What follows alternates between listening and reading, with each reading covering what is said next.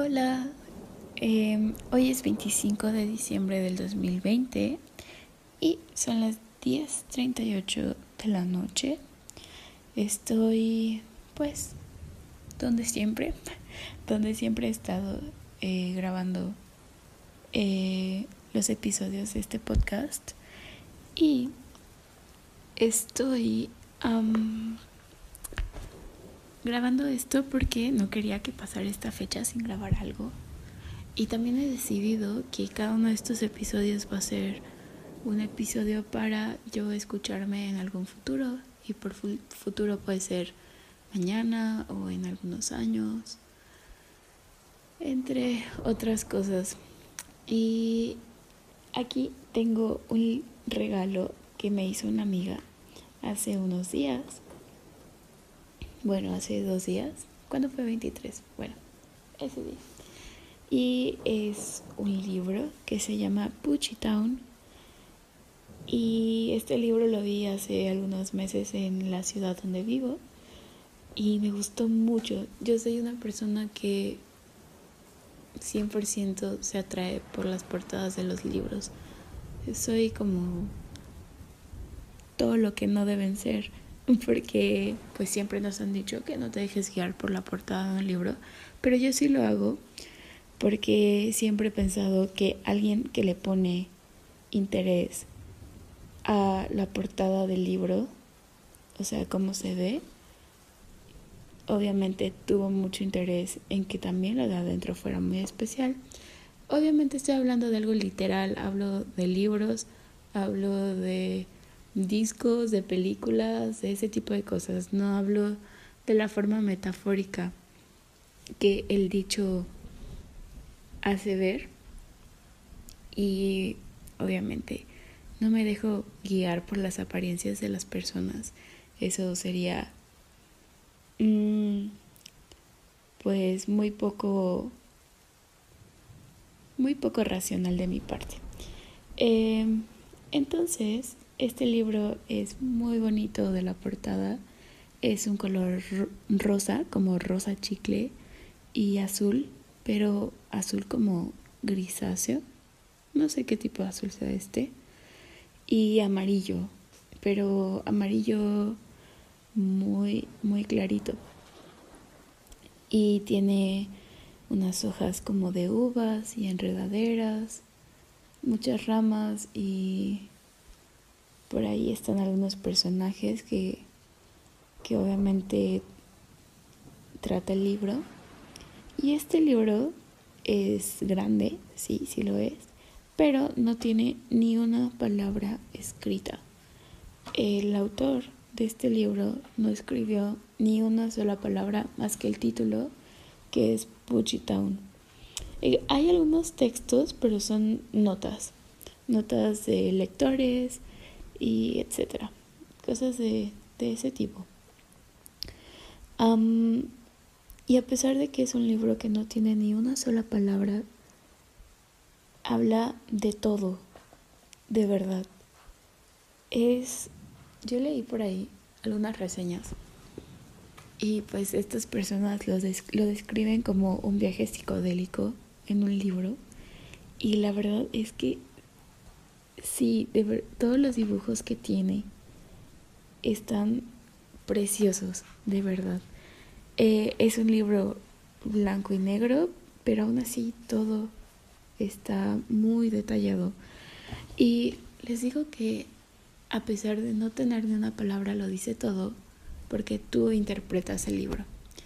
Y si lo leo hoy, probablemente no signifique nada igual a lo que se va a significar mañana si logro leer. Entonces, me gusta mucho este libro.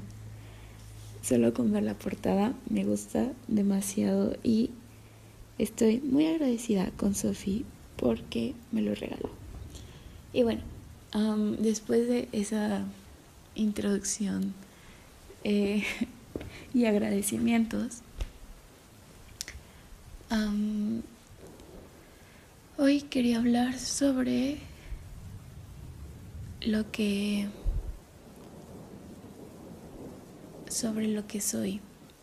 no sé si les ha pasado, no sé si me ha pasado, que a veces me conozco tan bien que podría decir una lista de cosas sobre mí, muchísimas cosas, pero otros días, como hoy, cuestiono todas las cosas que me hacían creer en lo que soy. Y entonces eh, me pongo a pensar como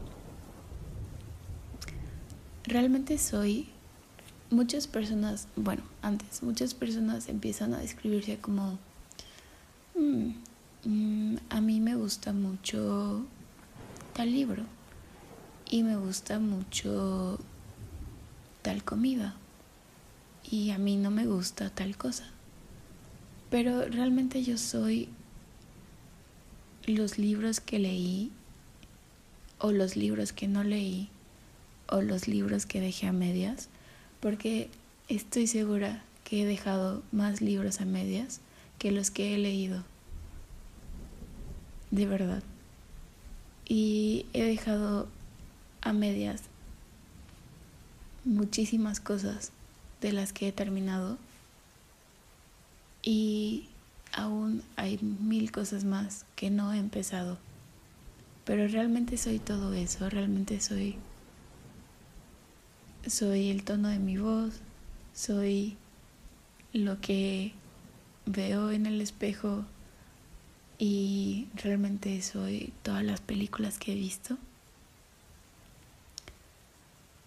No lo sé, días como hoy, no sé si soy o no soy lo que hago, lo que dejé de hacer o lo que no voy a hacer. Y aunque no lo sé, no sé lo que soy, no creo que eso sea algo malo, no creo que no saber sea algo malo. Estoy segura de que no sé quién soy y estoy segura de que todos los días, o al menos todo momento, estoy descubriendo cosas y de eso se trata para mí. Em, hace algunos días, platicando, em,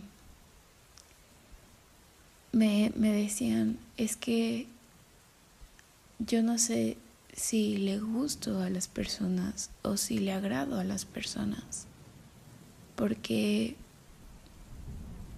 en las redes sociales pareciera que sí, o tal vez si tengo menos ah, interacción, o sea, las personas tienen menos interacción conmigo, es porque soy una persona aburrida o soy una persona que no encaja en los estándares.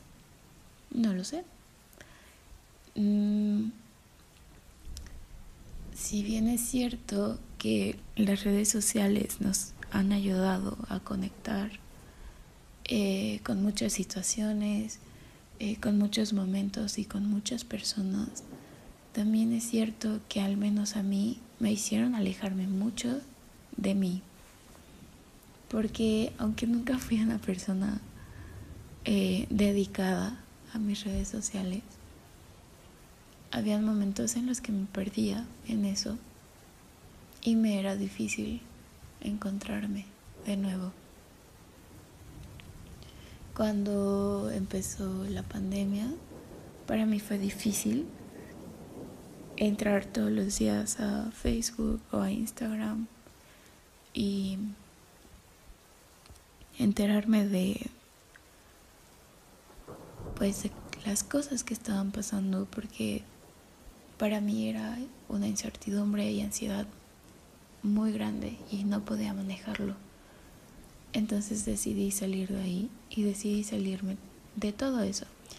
Era cierto que no me he enterado de nada de noticias porque esa era mi principal fuente de información de lo que estaba sucediendo en el mundo, bueno o malo pero también era mi principal fuente de información sobre lo que mis amigos estaban haciendo o de cómo se sentían o de cómo se veían. Y cuando dejé todo eso, perdí contacto con muchas personas, con muchos momentos y con muchas situaciones que bien agradecí en su momento porque muchas de esas situaciones me estaban poniendo mal. También en algún momento me sentí perdida porque las personas que me comentaban, las personas que interactuaban conmigo ya no estaban.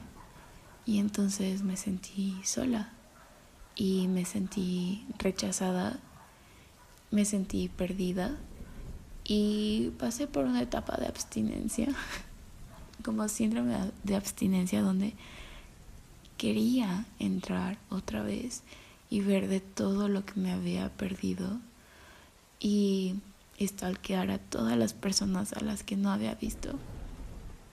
Pero había algo más grande dentro de mí que se negaba a hacerlo, porque una vez que decidí ya no estar ahí, pues para mí eso había sido un, algo importante. Ay, si bien ahora es como de mm, X, solo es Instagram, solo es Facebook, solo son memes, solo es Twitter, en su momento significó la pérdida de conexión, de conectar con las personas y de saber. Pero me di cuenta que no necesito saberlo todo y no necesito saber dónde están y qué hacen y cómo lo hacen.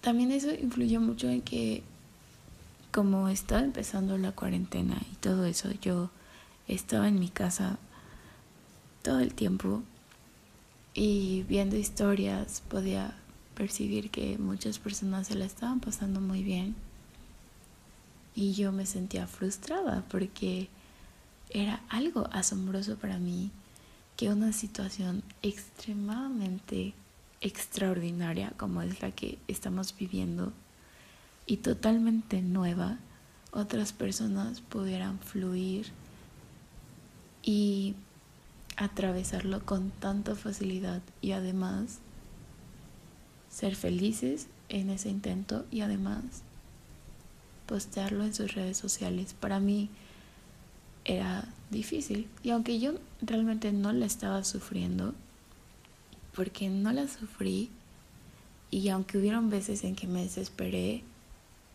supe manejarlo, yo me...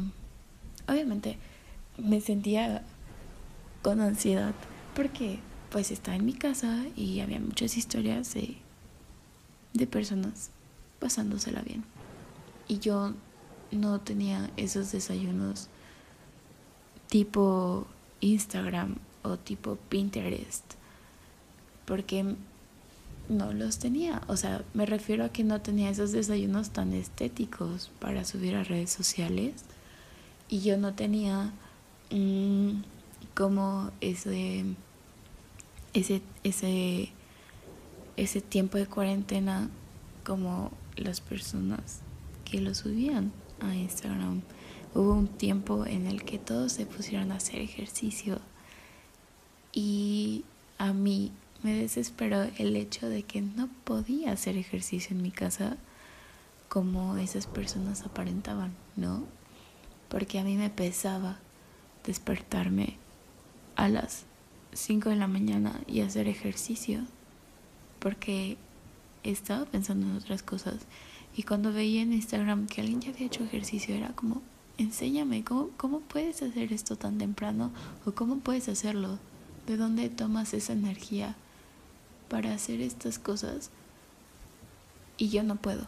Siempre era algo comparativo no porque tú sí y yo no porque tú sí puedes y yo no puedo o por qué tú no te sientes triste y por qué yo sí, o por qué tú no eh, te sientes con ansiedad sobre el futuro de este, esto que está pasando en el mundo. Y, y, y yo sí siento ansiedad todo el tiempo, ¿no? Entonces empezó a ser muy mortificante y me di cuenta que no necesitaba eso en este momento de mi vida Y así fue como me deshice de mis redes sociales hace casi un año. Y eh, platicando, como les digo, me preguntaba esta persona como, ¿qué te hace sentir no tenerlas? No les voy a mentir, o sea, en Twitter pues a veces entro y lo dejo por un tiempo y vuelvo a entrar y lo dejo otra vez, porque Twitter para mí es como la red social que puedo controlar más porque no soy tan afín a, a eso, a tuitear todo el tiempo. Y me es más fácil desprenderme de eso, ¿no? Entonces, hasta ahora creo que tiene como, no sé, tres semanas que lo eliminé.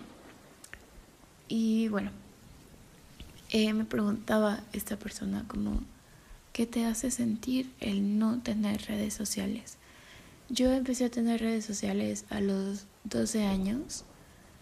Eh, me acuerdo que 11 o 12 años, no lo recuerdo muy bien, pero mi primera red social fue Facebook. En realidad no fue mi iniciativa tenerlo, más bien era como las demás lo tenían y me preguntaron si yo quería una cuenta y fue de, y pues mis amigas crearon la cuenta por mí. Yo a esa edad no, no, pues, ¿qué tanto podía hacer en Facebook?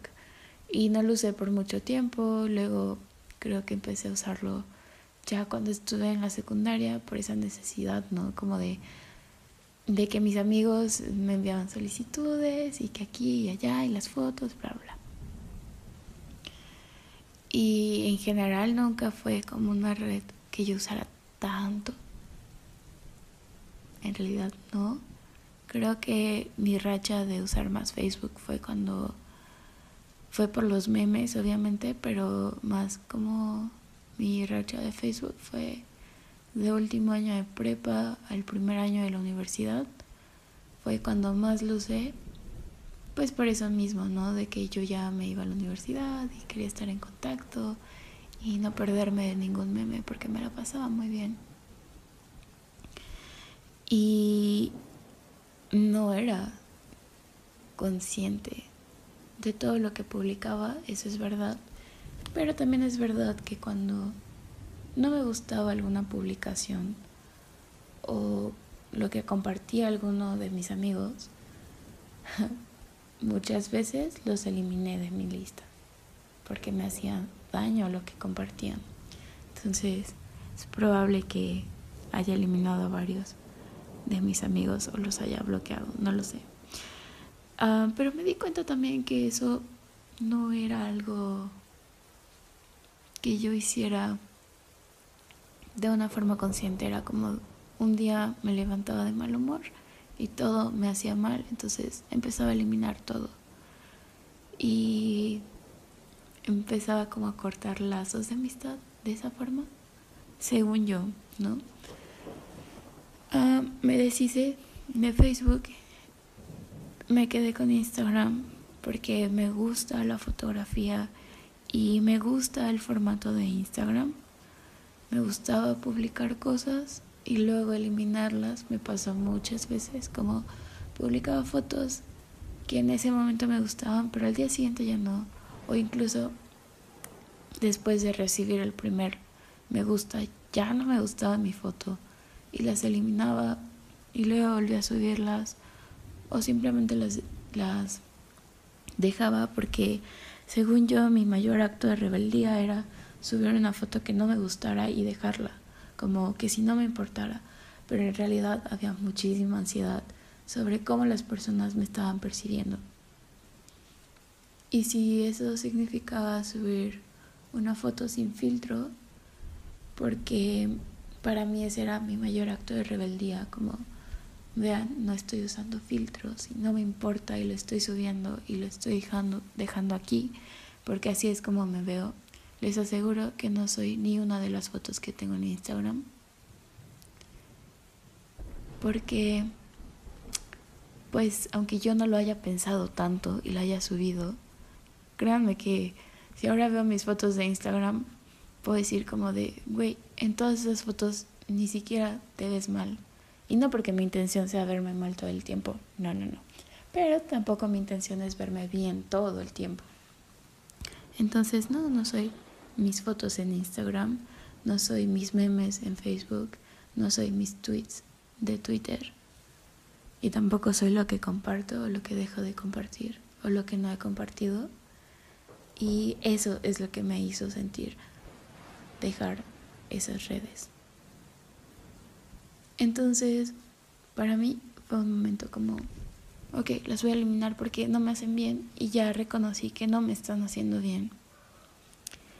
Y en un segundo momento fue de, tengo que sentirme bien conmigo misma y madurar. Madurar en el sentido de poner en análisis y cuestionarme todo lo que había aprendido de mí.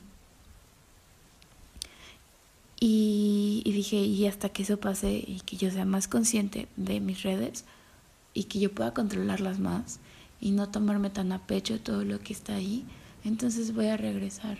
Y hasta ahora no lo he hecho. Y bueno, eh, ahora cuestiono realmente si quiero regresar eh, y, si, y de qué forma quiero regresar, ¿no? Y bueno, no sé, aún no tengo una respuesta para eso. En fin, he estado comiendo mucho recalentado. Un plot twist. Llevo, no sé, cuántos días. Bueno, pues ayer hubo la cena, ¿no? Hoy recalentado y mañana también. Y así hasta que hagamos otra vez comida para Año Nuevo. Y así hasta todo el año. Y se repite y se repite. Pero bueno. Valeria del futuro. Hoy yo pienso que no soy todas las cosas que estoy haciendo y tampoco soy las cosas que dejé de hacer y las cosas que no pienso hacer. Porque siento que dentro de mí hay algo que no puedo describir, pero sí lo siento y eso es lo que soy y tampoco soy como me veo o cómo me dejo de ver. No soy los libros que leí, los que voy a leer, los que dejé a medias, ni los que me rehuso a leer y tampoco tampoco soy este podcast que estoy haciendo hoy, porque esto me lo pueden quitar en cualquier momento. Las plataformas lo pueden borrar cuando quieran. Y no soy esto tampoco. Y estoy segura de que no sé quién soy hoy. Y no me entristece, al contrario. Estoy muy segura que no lo sé. Y eso significa para mí tranquilidad, porque por fin he dejado de juzgarme por no alcanzar expectativas, por no poder despertar todas las mañanas con la energía para hacer todas las cosas que me han dicho son buenas para mí aunque eso sea hacer ejercicio en la madrugada o hacer dos o tres horas de ejercicio al día. Y porque he dejado de ser tan dura conmigo. Antes creía saber saber cosas sobre mí. Pero no soy todo eso y estoy feliz por no saber mm, tantas cosas sobre mí o poder replantearme lo que creía saber Y eso se traduce a descubrir todos los días o todos los momentos, como dije, lo que se siente ser yo. Y hoy me siento muy tranquila de ser yo y de ser